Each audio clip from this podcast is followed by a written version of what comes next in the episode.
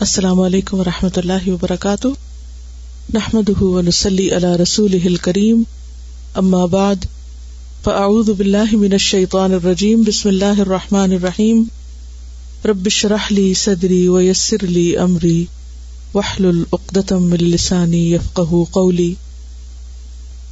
حدیث نمبر ایک سو انچاس۔ ان ابن کعب ابن مالک الانصاری ان ابی قال قال رسول اللہ صلی اللہ علیہ وسلم، ما ذئبان جائعان ارسلا في غنم بافسد لها من حرص المرء على المال والشرف لدينه رواه الترمذي كتاب الزهد سیدنا ابن کعب بن مالک اپنے والد سے روایت کرتے ہیں کہ رسول اللہ صلی اللہ علیہ وسلم نے فرمایا، دو بھوکے بھیڑیے، اگر بکریوں میں چھوڑ دیے جائیں تو اتنا فساد اور خرابی نہ کریں گے جس قدر مال اور جاہ کی ہرس آدمی کے دین کو خراب کرتی ہے۔ لفظی ترجمہ، عن ابن کعب ابن کعب ابن مالک، بن مالک سے روایت ہے، الانصاری جو کہ انصار میں سے تھے۔ ان ابی ہی اور وہ اپنے باپ سے روایت کرتے ہیں۔ قالا، وہ کہتے ہیں، کون؟ ان کے والد۔ قال رسول اللہ صلی اللہ علیہ وسلم کہ رسول اللہ صلی اللہ علیہ وسلم نے فرمایا ماں نہیں بانی دو بھیڑیے وب کا تسنیا جا آنی بوکے جا کا لفظ جو ہے یہ فائل کے وزن پر ہے۔ جو اس کا مستر ہے۔ بھوک۔ ارسلا۔ وہ دونوں بھیجے گئے، چھوڑ دیے گئے، کھلے چھوڑ دیے گئے۔ پی غنا من بکریوں میں۔ مال غنیمت بھی اسی سے غنائم۔ بھی افسدا زیادہ فساد کرنے والے، لہا ان کے لیے۔ من ہر سل مر انسان کی ہر سے بڑھ کر المالی مال پر و شرفی اور بلندی پر، جاہ پر۔ لدین ہی اس کے دین کے لیے یعنی بے افسد الحا لدین ہی، اس کے دین میں بگاڑ پیدا کرنے کے لیے۔ اور شرف کا لفظ کیا ہوتا ہے؟ شرف لفظی طور پر بلندی کے لیے آتا ہے۔ اسی سے پھر اشرف اور شریف، شرافت، اشرافیہ۔ شرف کہتے ہیں کسی سے عزت اور مرتبے میں غالب ہونا۔ جاہ کے معنوں میں بھی آتا ہے۔ عزت اور مرتبے میں دوسرے پر غالب ہونا، زیادہ ہونا، بڑھ کر ہونا۔ یعنی مال اور رتبے کی خواہش انسان کے دین کو جتنا نقصان دیتی ہیں، یہ اس سے بھی کہیں زیادہ ہے جتنا دو بھوکے بھیڑیے بکریوں کے ریوڑ میں چھوڑ دیے جائیں تو وہ ان کی تباہی کر کے، ان کو چیر پھاڑ کے نقصان پہنچائے۔ اس کی کیا وجہ ہے؟ مال کی ہرس اور مرتبے کی ہرس۔ دین کے لیے کیسے نقصان دہ بن جاتی؟ ان کا آپس میں کیا تعلق ہے؟ مال کی محبت، مال کی ہرس اور لالچ اور دین کا نقصان۔ ان دونوں کا کیا کنیکشن ہے؟ سب سے پہلی چیز تو انسان کی نیت کی خرابی ہوگی۔ اگر انسان کوئی بھی کام خوابین کا یا دنیا کا خراب نیت سے کرتا ہے، خراب نیت سے مراد کیا ہے؟ کہ بظاہر بڑے سے بڑا نیکی کا کام ہی کرتا ہے جسد کا، خیرات کا کام کرتا ہے یا کوئی اور۔ لیکن اس کے پیچھے اس کی نیت اللہ کو راضی کرنا نہیں، بلکہ دنیا کے فائدے اٹھانا ہے۔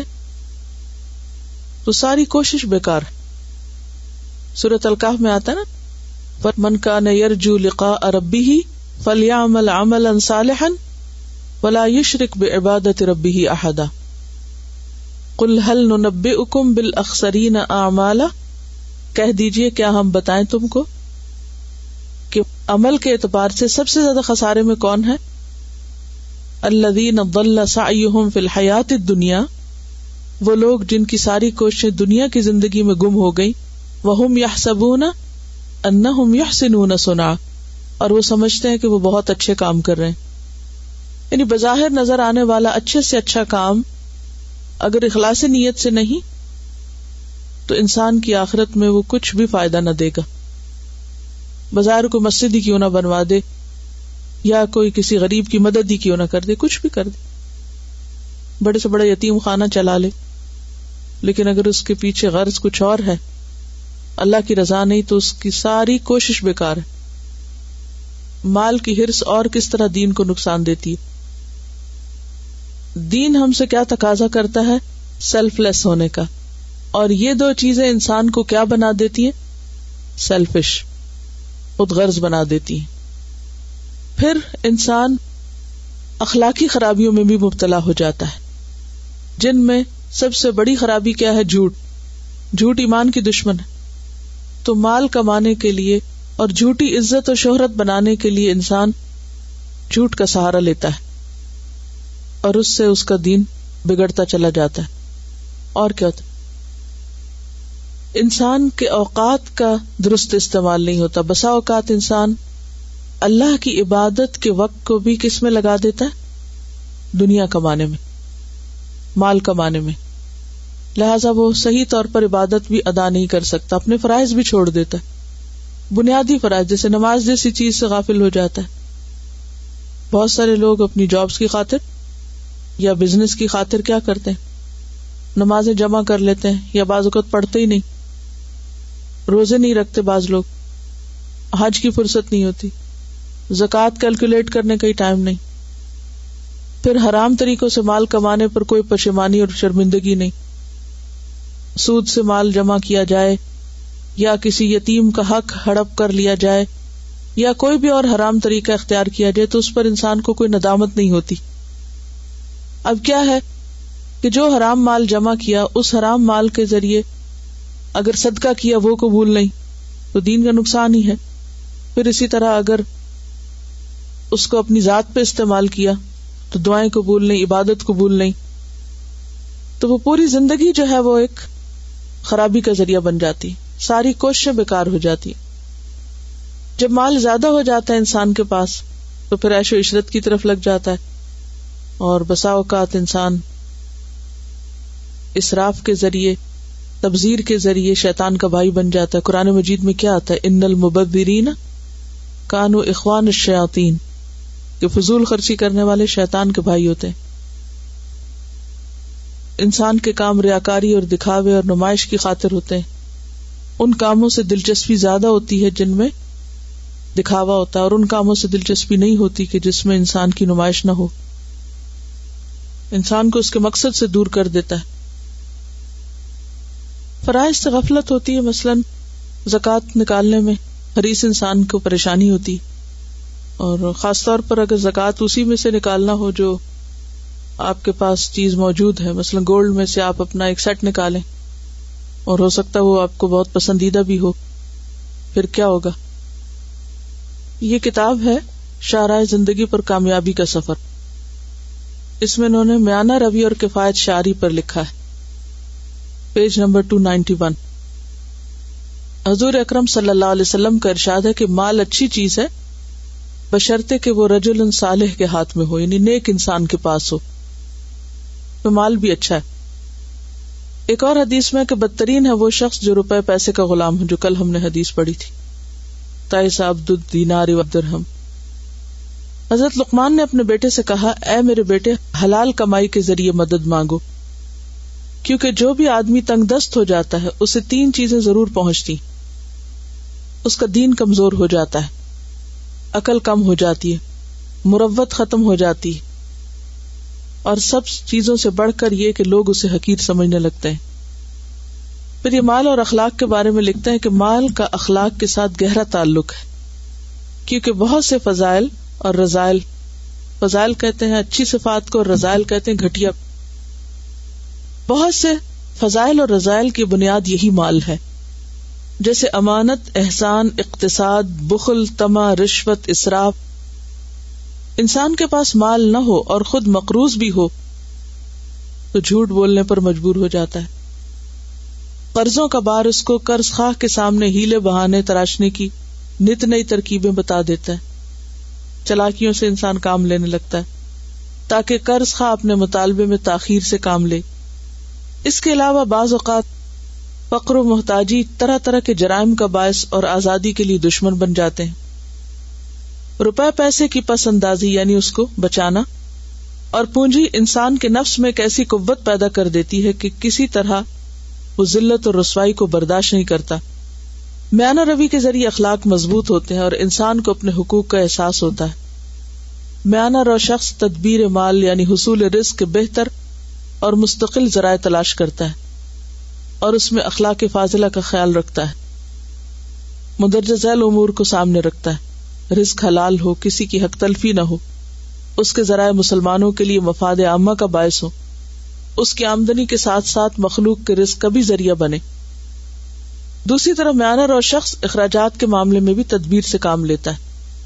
اسے اس بات کا احساس ہوتا ہے کہ راحت، سکون اور برکت اس بات کا نام نہیں کہ آمدنی میں کتنا اضافہ ہوا۔ بلکہ اسے یقین ہوتا ہے کہ برکت اس بات کا نام ہے کہ اخراجات میں کفایت ہو۔ یہ تو مال سے متعلق چیزیں تھی جاہ کی ہرس شرف، عزت، مرتبہ، دوسروں پہ غالب آنا، دوسروں کے مقابلے میں نمایاں ہونا، یہ چیز کس طرح دین کو نقصان دیتی؟ ابھی تک زیادہ باتیں ہم نے کس پہ کی؟ کہ مال کی ہرس کیسے نقصان دیتی؟ تو جاہ کی ہرس کیسے نقصان دیتی؟ جاہ کی ہرس انسان کے اندر شدید قسم کا تکبر پیدا کر دیتی اور اس کی ایک مثال فرون اور قارون اور حامان ہے۔ فرعون کی اس ہرس نے اسے کہاں تک پہنچایا کہ اس نے خود کو خدا سمجھ لیا؟ یعنی وہ پھر جب انسان کے اندر بڑا بننے کی خواہش آتی ہے نا کہ میں دوسروں کے مقابلے میں بڑا ہو جاؤں، دوسروں کے مقابلے میں زیادہ نمایاں ہو جاؤں، زیادہ اہمیت حاصل کروں، تو پھر وہ کسی حد پہ رکتی نہیں۔ جیسے مال کا ایک نشہ ہوتا ہے نا، اقتدار کا بھی ایک نشہ ہوتا ہے، اور پھر انسان ایک دن خدائی کا بھی دعوی کر بیٹھتا ہے۔ اللہ کے فیصلے اس کو درست نہیں معلوم ہوتے۔ وہ سمجھتا ہے جو میں سوچتا ہوں، جو میں کرتا ہوں، جو میں کہتا ہوں، وہی زیادہ درست ہے۔ اور اس ساری زندگی کا نظام میری مرضی کے مطابق ہونا چاہیے۔ دین کے لیے اس طرح بھی نقصان دہ ہوتا ہے کہ مثلاً اگر آپ ذاتی عبادت بھی کر رہے ہیں، تو اس میں بھی انسان کی نیت خراب ہوتی ہے۔ کہ انسان اکیلے میں اور طرح عبادت کرتا ہے۔ اس میں خوشبو خزو نہیں ہوتا۔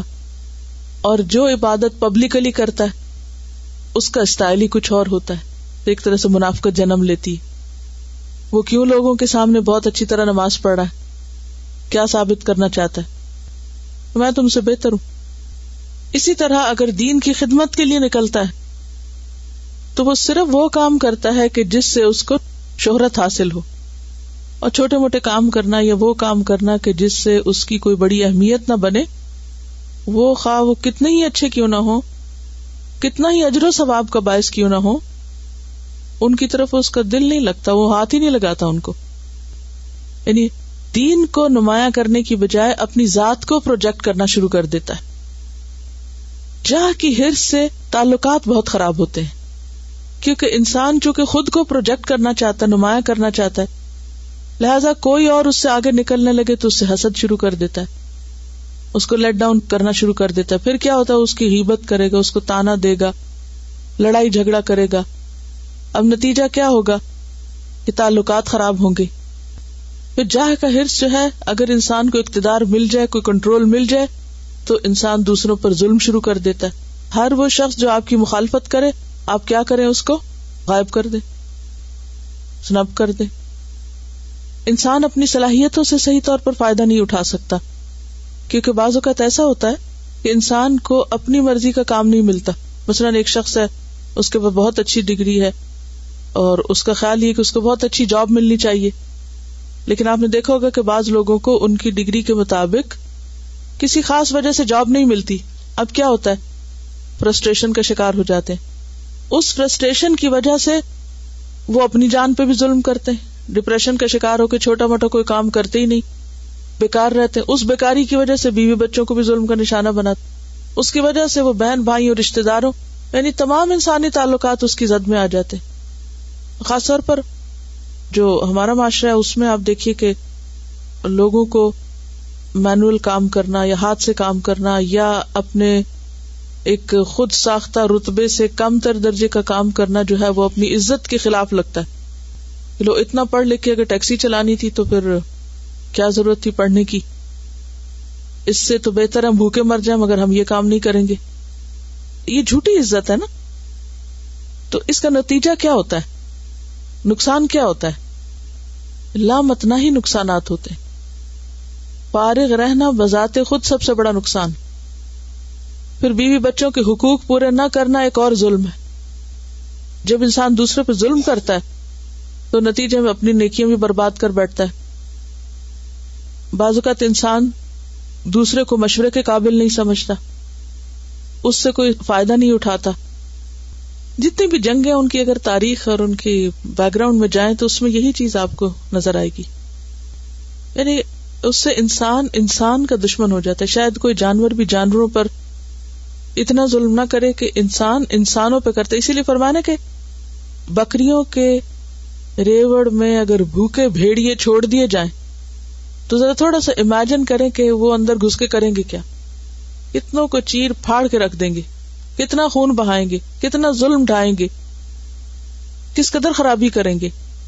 اس سے زیادہ بڑی خرابی ہوتی ہے جب کسی انسان کے اندر مال اور جاہ کی ہرس پیدا ہو جاتی ہے، تو اس سے زیادہ تباہی اس کے دین میں ہو جاتی ہے یعنی اس کے امال کو ایک طرح سے بکریوں سے تشبیح دی گئی۔ یعنی جو بھی ہم نیکیاں عبادت کرتے ہیں، وہ ایسے جیسے ایک ریوڑ تیار۔ اور اتنے میں یہ دو خرابیاں اخلاقی انسان کے اندر آ گئی اب انہوں نے کیا کیا؟ وہ جو کیا کرایا تھا نا، سب پہ پانی پھیر دیا۔ سب کھا لیا۔ السلام علیکم۔ ففٹین ہنڈریڈ میں ایک فرانس کا کنگ تھا، اس کا نام تھا لوئس الیونتھ۔ تو اس سے پہلے بھی کافی جو کنگ تھے، ان کے مرڈرز وغیرہ ہو جاتے تھے، جسٹ ٹو ٹیک اوور۔ تو اس نے کیا کیا کہ ٹیک اوور کرنے کے لیے ادر کنگڈمز جو تھی ان کے لیے بہت زیادہ اس نے بروٹل کلنگ کی اور آل دیٹ تو کیا وہ آخری جب اس کی زندگی آخری سال تھے تو اس نے اپنے آپ کو ایک قلعے میں بند کر لیا. قلعے کے ارد گرد جو اس نے ایک خندق کھدوائی اور اس کے باہر ہر وقت ہارس مین رہتے تھے اور آل دیٹ نا، لیکن اس کو ایک تو جینے کی حص تھی اور دوسری جو تھی وہ کہ میری کنگ شپ جو ہے وہ ختم نہیں ہونی چاہیے، تو اس کے لیے اس سے جو کچھ ہو سکتا تھا اس نے کیا اور اس کے جو ڈاکٹرز ہوتے تھے، وہ اس قدر ان کو وہ پے دیتا تھا سب کچھ کرنے کے لیے، لیکن وہ اتنا کمزور ہو گیا اپنی زندگی کے آخری دنوں میں کہ ہاتھ سے کچھ اٹھا کے اپنے منہ میں بھی نہیں ڈال سکتا تھا۔ لیکن اس کے باوجود کہتا تھا کہ میں ابھی سکھ نہیں ہوں آئی ایم فائن سو اسی طرح پھر اس کی زندگی جو تھی وہ اس قلعے میں ختم ہوئی، لیکن اس کی جو حص تھی، مال کی اور چاہ کی، وہ کبھی ختم نہ ہو سکی۔ اصل بات یہ کہ یہ جتنے بھی منفی چیزیں ہیں منفی جذبات انسان کے اندر ہیں، ان کا بھی ایک مقصد ہے۔ ان کو بھی اگر پازیٹیولی استعمال کیا جائے، مثلا ہرس ہی ہے، تو ہرس اگر کسی نیکی کی لگ جائے، کسی اچھی چیز کی لگ جائے، تو انسان اس کے لیے اسٹرگل شروع کر دے گا۔ لیکن جب ہماری زندگی میں ایک خلا ہوتا ہے یا کہیں کمی ہوتی ہے کہ ہمارے وہ تمام انرجیز جو اللہ نے ہمارے اندر رکھ دی ہیں وہ پوٹینشیل صحیح جگہ استعمال نہیں ہو رہے ہوتے، تو پھر وہ کیا کرتے؟ ہیں اس جگہ کو بھر دیتے ہیں منفی رویوں سے۔ یعنی کوئی بھی طاقت آپ دیکھیں، ذہن کی طاقت ہے، اور پھر جتنے بھی جذبات، غم ہے، غصہ ہے، خوشی ہے، محبت ہے، یہ ساری اگر صحیح جگہ نہیں استعمال ہوں گی تو انہوں نے کہیں نہ کہیں تو ہونا ہی ہے۔ کیونکہ دیر دیر ان یو، آپ کو انہیں استعمال کرنا پڑے گا۔ اور جب صحیح ڈائریکشن نہیں ہوتی، کوئی ایم نہیں ہوتا، تو پھر وہ ادھر ادھر استعمال ہو کے انسان ہی کی تباہی شروع کر دیتی۔ تو اس لیے ہر دم ذہنی گروتھ، علمی اسپرچلی اپنے آپ کو مضبوط بنانا اور کام کے اور نیکی کے نئے نئے بہانے ڈھونڈنا اور ایمان کے ساتھ ان چیزوں کو آگے لے کے بڑھنا بے حد ضروری۔ ورنہ شیطان، انسان کا دشمن ہر وقت اس گوشے کی تلاش میں رہتا ہے کہ کہاں یہ ویک ہوا؟ اور کہاں کس راستے سے اس پہ اٹیک کیا جائے اور وہاں سے انسان کو بہکا کے کسی اور طرف لے جایا جائے تاکہ وہ کامیاب نہ ہو سکے کہ یہ کرائے پہ اس کے پانی پھر جائے۔ اصل میں دیکھا جائے تو یہ دونوں چیزیں انسان کو انتہا درجے کا خود غرض بنا دیتی اتنا خود غرض کے بسا اوقات انسان اپنے خونی رشتوں کو بھی فراموش کر دیتا کل میری کسی سے بات ہو رہی تھی کہ آپ کب گروپ انچارج بن رہی ہیں اور آپ تیار ہیں اس کے لیے۔ تو کہنے لگی، نہیں، میری تو ریکویسٹ یہ کہ آپ میری جگہ میری بہو کو بنا دیں۔ دوبارہ اس کو ایک ٹرن اور دے دیں۔ کیونکہ ان بچیوں نے آگے کام کرنا ہے اور ان کو آگے بڑھنا چاہیے اور میں اس کو سپورٹ کروں گی۔ تو مجھے اتنی حیرت ہوئی کہ اگر واقعی ایک شخص دین کا فائدہ چاہتا ہے، تو پھر وہ اس درجے کا خیر خواہ ہو سکتا ہے کہ وہ ایسے رشتے کے لیے قربانی کرے۔ اپنی بیٹی کے لیے قربانی کرنا یا اپنی ذات کے لیے کرنا یا اپنے بچوں کے لیے کرنا، تو انڈرسٹوڈ کیونکہ ہر ماں کرتی۔ لیکن ساس بہو کا رشتہ عموماً ہمیشہ کس طرح دیکھا جاتا ہے؟ نیگیٹولی دیکھا جاتا ہے۔ اور بعض اوقات مقابلے کا رشتہ ہوتا ہے۔ گھروں میں مقابلہ بازی شروع ہو جاتی۔ جب کوئی کام نہیں کرنے کو ہوتا، کوئی مقصد نہیں زندگی میں ہوتا۔ تو میں سوچ رہی تھی کہ یہ کون سی چیز ہے؟ کس چیز نے ان کے منہ سے یہ بات نکلوائی ہے؟ یعنی میں حیرت میں گم تھی کہ کون سی چیز انسان سے یہ کہلواتی؟ جب اس کو اپنی ذات کو پروجیکٹ کرنے کا شوق نہ ہو، دین کی بہتری مقصود ہو، اور انسان یہ سمجھے کہ مجھ سے زیادہ دوسرا دین کے لیے زیادہ فائدہ مند ہو سکتا ہے، میں اس کے لیے قربانی کروں گا، اور ایسے رشتے میں قربانی تو یہ صرف دین ہی دے سکتا نا؟ کیونکہ ہماری ساری زندگی قربانیوں کا مجموعہ ہے۔ کیونکہ بسا اوقات انسان کو اپنی عزت کی، اپنے نام کی، اپنی پروجیکشن کی، اپنی مرضی کی۔ بہت دفعہ اپنی مرضی کی قربانی کرنی پڑتی۔ آپ کچھ چاہتے ہیں، دوسرا کچھ چاہتا ہے۔ اب بیک وقت بازو کا دو مرضیاں نہیں کٹھی ہو سکتی۔ یا آپ کی چل سکتی یا دوسرے کی چل سکتی۔ اب کون پیچھے ہٹے؟ کوئی بھی نہیں ہٹے گا۔ اگر آپ نے اپنی ذات کے لیے پیچھے ہٹنا ہے۔ ہاں اگر کسی بڑے مقصد کے لیے پیچھے ہٹنا تو پھر آسانی سے انسان ہٹ جاتا ہے۔ جیسے خالد بن ولید کی اعلیٰ ترین مثال۔ اتنے بڑے عہدے سے کہ جس میں ساری زندگی ہنڈریڈ پرسینٹ صرف کامیابیوں کے ریکارڈ ہیں۔ کوئی ان سے بہتر تھا ہی نہیں اس چیز میں۔ اس کے باوجود وہ پیچھے ہٹ گئے۔ اور بغیر کسی ملال کے، بغیر کسی غم کے اور بغیر کسی ڈپریشن کے تو یہ چیز صرف آخرت پر ایمان ہی انسان کے اندر پیدا کر سکتا ہے۔ ورنہ یہ حقیقت ہے کہ مال اور جاہ کی حوث انسان کے دین کو نقصان دیتی۔ اس کی اپنی ذات اور شخصیت کو تو دیتی ہی ہے، لیکن دین کو دیتی۔ سبحان اللہ و بحمد کا نشد اللہ اللہ اللہ انت نستخر کا و نتوب السلام علیکم و رحمۃ اللہ وبرکاتہ۔